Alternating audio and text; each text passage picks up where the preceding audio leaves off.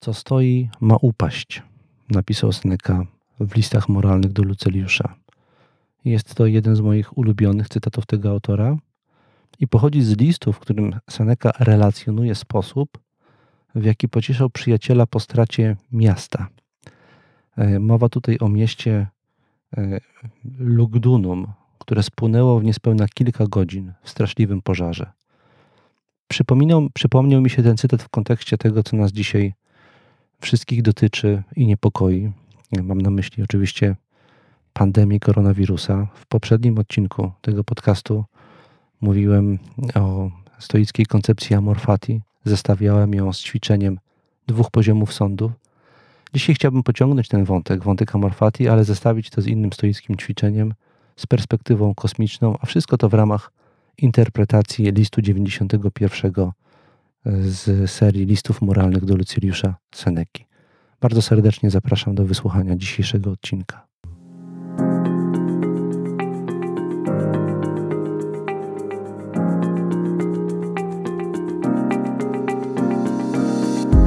Mamy ograniczony wpływ na to, gdzie i pośród jakich ludzi żyjemy.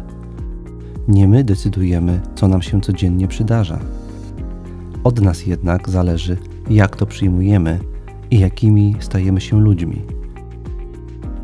Nazywam się Tomasz Mazur, jestem współczesnym praktykującym stoikiem i zapraszam do wysłuchania mojego podcastu ze stoickim spokojem.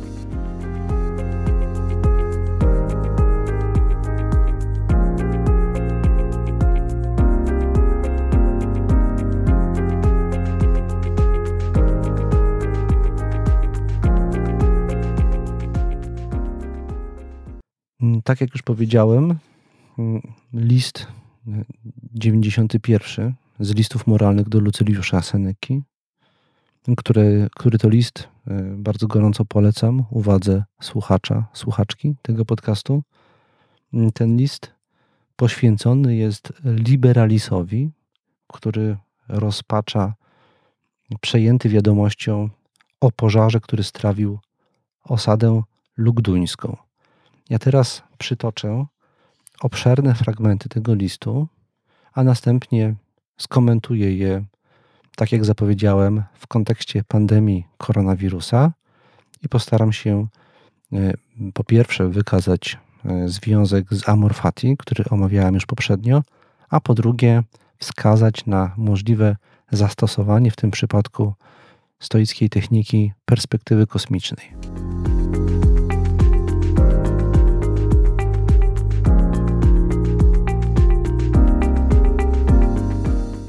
Przeczytam teraz dłuższy fragment tekstu, będę czytał bez przerwy. Zapowiadam jednak, że to jest, są posklejane wedle mojej konwencji i pomysłu fragmenty tego jednego listu 91. Zaczynam, y, zaczynam czytać. Byłoby to w naszej słabości oraz w naszych trudnościach jakąś pociechą, gdyby wszystko niszczało tak wolno jak powstaje. Tymczasem zysk wzrasta powoli, a strata spiesznie. Ani w życiu prywatnym, ani w publicznym nie ma nic pewnego. Tak los ludzi, jak i miast toczy się kołem. Pośród największej spokojności zjawia się naraz strach. A gdy na zewnątrz nic nie zapowiada burzy, nieszczęścia wyłaniają się, skąd ich się najmniej spodziewano. Państwa, które ostały się w wojnach domowych lub w walkach z nieprzyjacielem zewnętrznym, upadają bez żadnego na pozór powodu. Ileż to państw trwało do końca w pomyślności. Wszystko więc trzeba przewidywać i uzbrajać ducha przeciwko temu, co może nam się zdarzyć. Przygotuj się na wygnanie, na udręki związane z chorobą, na wojny i rozbicia okrętów. Przypadek władny jest bądź ojczyznę pozbawić ciebie, bądź ciebie, bądź tobie odebrać ojczyznę. Może on rzucić cię gdzieś na odludzie, może również przemienić w odludzie to miejsce, gdzie się teraz gniecie całe kłębowisko ludzkie. Trzeba wyobrazić sobie los z całą pełnią jego możliwości. Ileż to razy za jednym wstrząśnieniem ziemi upadały miasta Azji i miasta Achai, ileż to osiedli pochłonęła ziemia w Syrii i Macedonii, ileż razy klęska ta przemieniała w rumowiska Cypr. Ile razy legł w ruinach Pafus. Jakże często dochodziły nas wieści o zagładzie całych wielkich miast. A, jakaż, a jakąż małą cząstką ludzkości jesteśmy my, między którymi rozchodzą się tak często te wieści. A giną nie tylko dzieła rąk ludzkich. Upływ czasu unicestwia nie tylko budowle wzniesione przez biegłych i skrzętnych ludzi, lecz rozsypują się łańcuchy górskie, rozpadają się nieraz całe krainy, a okolice, które znajdowały się daleko od brzegu morza, dzisiaj zalane są przez morskie fale. Olbrzymia siła ognia nadgryzła góry, przez które wyrzucał on swój odblask i obniżyła bardzo wysokie niegdyś szczyty, stanowiące pocieszenie żeglarzy i dodające im nadziei. Niszczeją dzieła samej natury i dlatego spokojnie znosić musimy zagładę miast. Cokolwiek stoi, ma upaść. Koniec taki oczekuje wszystko.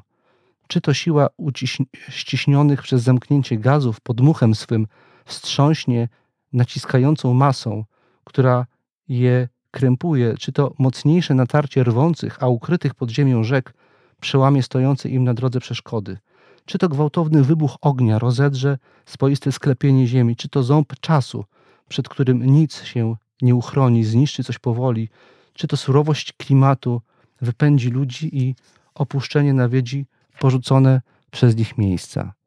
Zbyt długo byłoby wyliczać wszystkie sposoby, jakich chwyta się przeznaczenie. Wiem tylko jedno. Wszelkie dzieła śmiertelników skazane są na doczesność. Żyjemy pośród znikomości. Jeszcze to y, kończę cytat, przerywam na chwilę i jeszcze jedno zdanie dorzucę z końcówki tekstu. Właściwie dwa. Weszliśmy do takiego świata, gdzie żyje się pod tego rodzaju prawami. Podoba ci się, bądźże im posłuszny.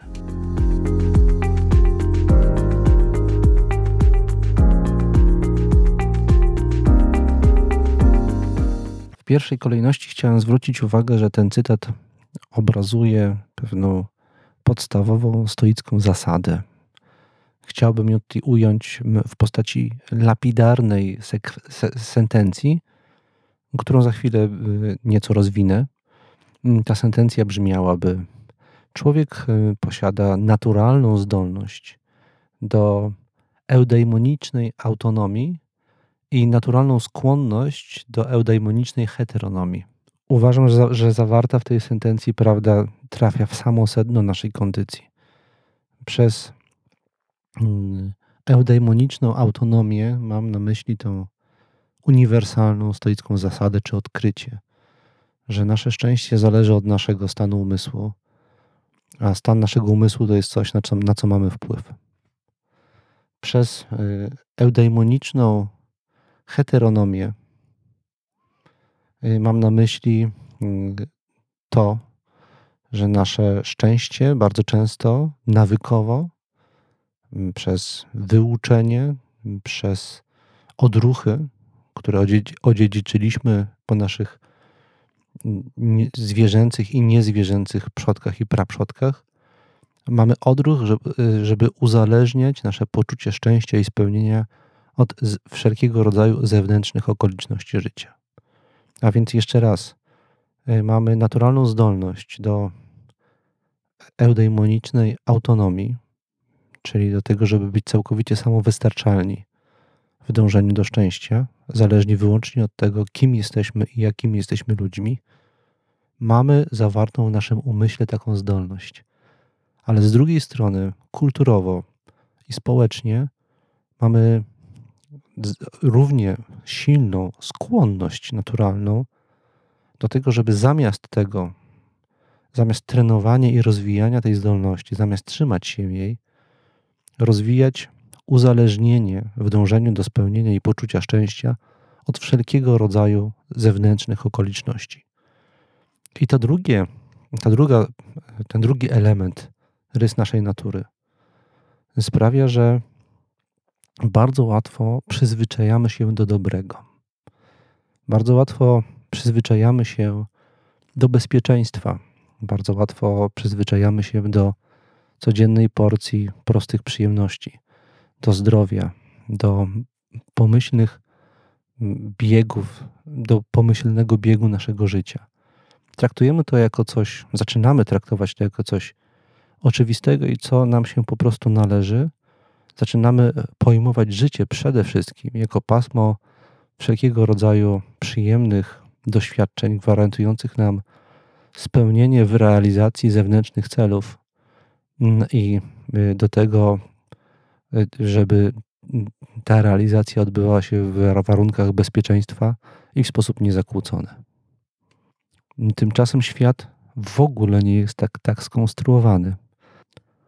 Okresy, w których wszystko układa się po naszej myśli, w których na drodze realizacji naszych najważniejszych celów, tych ulokowanych na zewnątrz nas, nie napotykamy żadnych poważniejszych przeszkód, a jedynie jakieś takie drobne, które możemy przy odrobinie cierpliwości i uporu przezwyciężyć. Takie okresy y, z punktu widzenia historii ludzkości są raczej wyjątkiem niż regułą. Chyba możemy powiedzieć, że cywilizacja jest to zbiór czy suma wysiłków i działań człowieka mających na celu zapanowanie nad rzeczywistością w taki sposób, żeby nie stwarzała nam ona większych przeszkód na drodze realizacji naszych potrzeb i pragnień. E, I ten projekt, projekt tak rozumianej cywilizacji, nigdy nie gwarantował stuprocentowej skuteczności, a wręcz przeciwnie, jeżeli przyjrzymy się historii ludzkości, zawsze, prędzej czy później, okazywało się, że ponosiliśmy mniej lub bardziej spektakularną porażkę. Jesteśmy wszyscy trochę niczym małe dzieci, które grają w grę i dopóty do, akceptują reguły tej gry, dopóki wszystko układa się po ich myśli, dopóki wygrywają. W momencie, kiedy przestają wygrywać, zaczynają się wściekać, złościć i kwestionować zasady gry. To właśnie my robimy nieustannie. I na to zwraca nam uwagę w tym cytacie, którym zakończyłem. Przytoczę go jeszcze raz. Brzmi on następująco. Weszliśmy do takiego świata, gdzie żyje się pod tego rodzaju prawami. Podoba ci się? Bądźże im posłuszny. Skoro przyjęliśmy dar życia, to przyjęliśmy to go także ze wszystkimi regułami. A te reguły to także choroba, śmierć, te reguły to także ryzyko wystąpienia pandemii. Obecna pandemia mm, y, byłaby z punktu widzenia Seneki swego rodzaju memento. Pamiętaj, że jesteś kruchy, że żyjemy, że pozwolę sobie znowu, znowu zacytować Senekę, żyjemy pośród znikomości i że, e, to kolejny cytat, od którego zacząłem, cokolwiek stoi, ma upaść. Jakikolwiek azyl sobie potrafiliśmy wygospodarować, wytworzyć, on zawsze jest tak samo niepewny i niestabilny. Jego rozpad, jego kruchość objawi nam się, to jest jedynie kwestia czasu.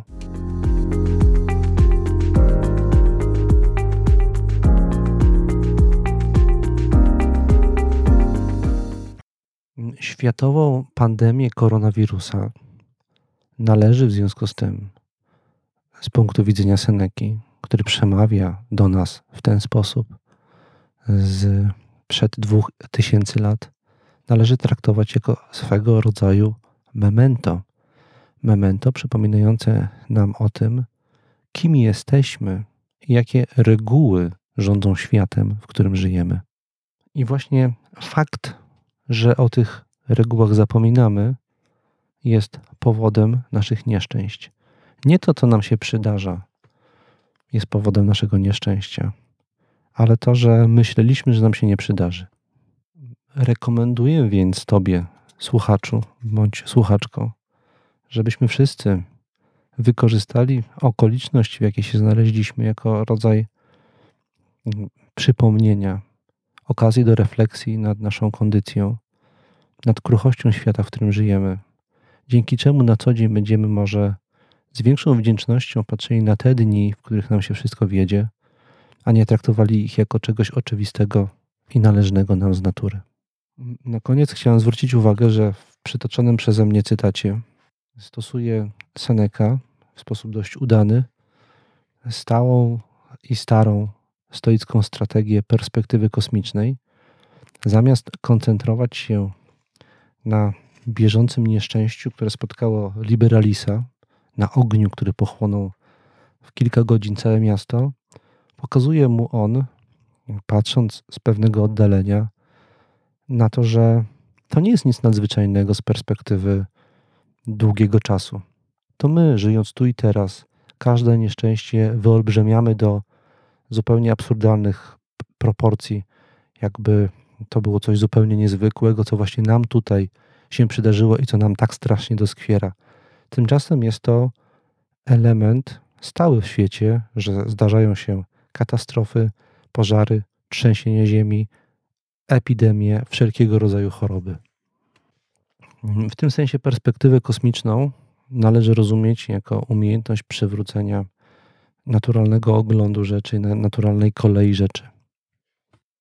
Przypomina mi się też w tym kontekście y, Olivier Sacks.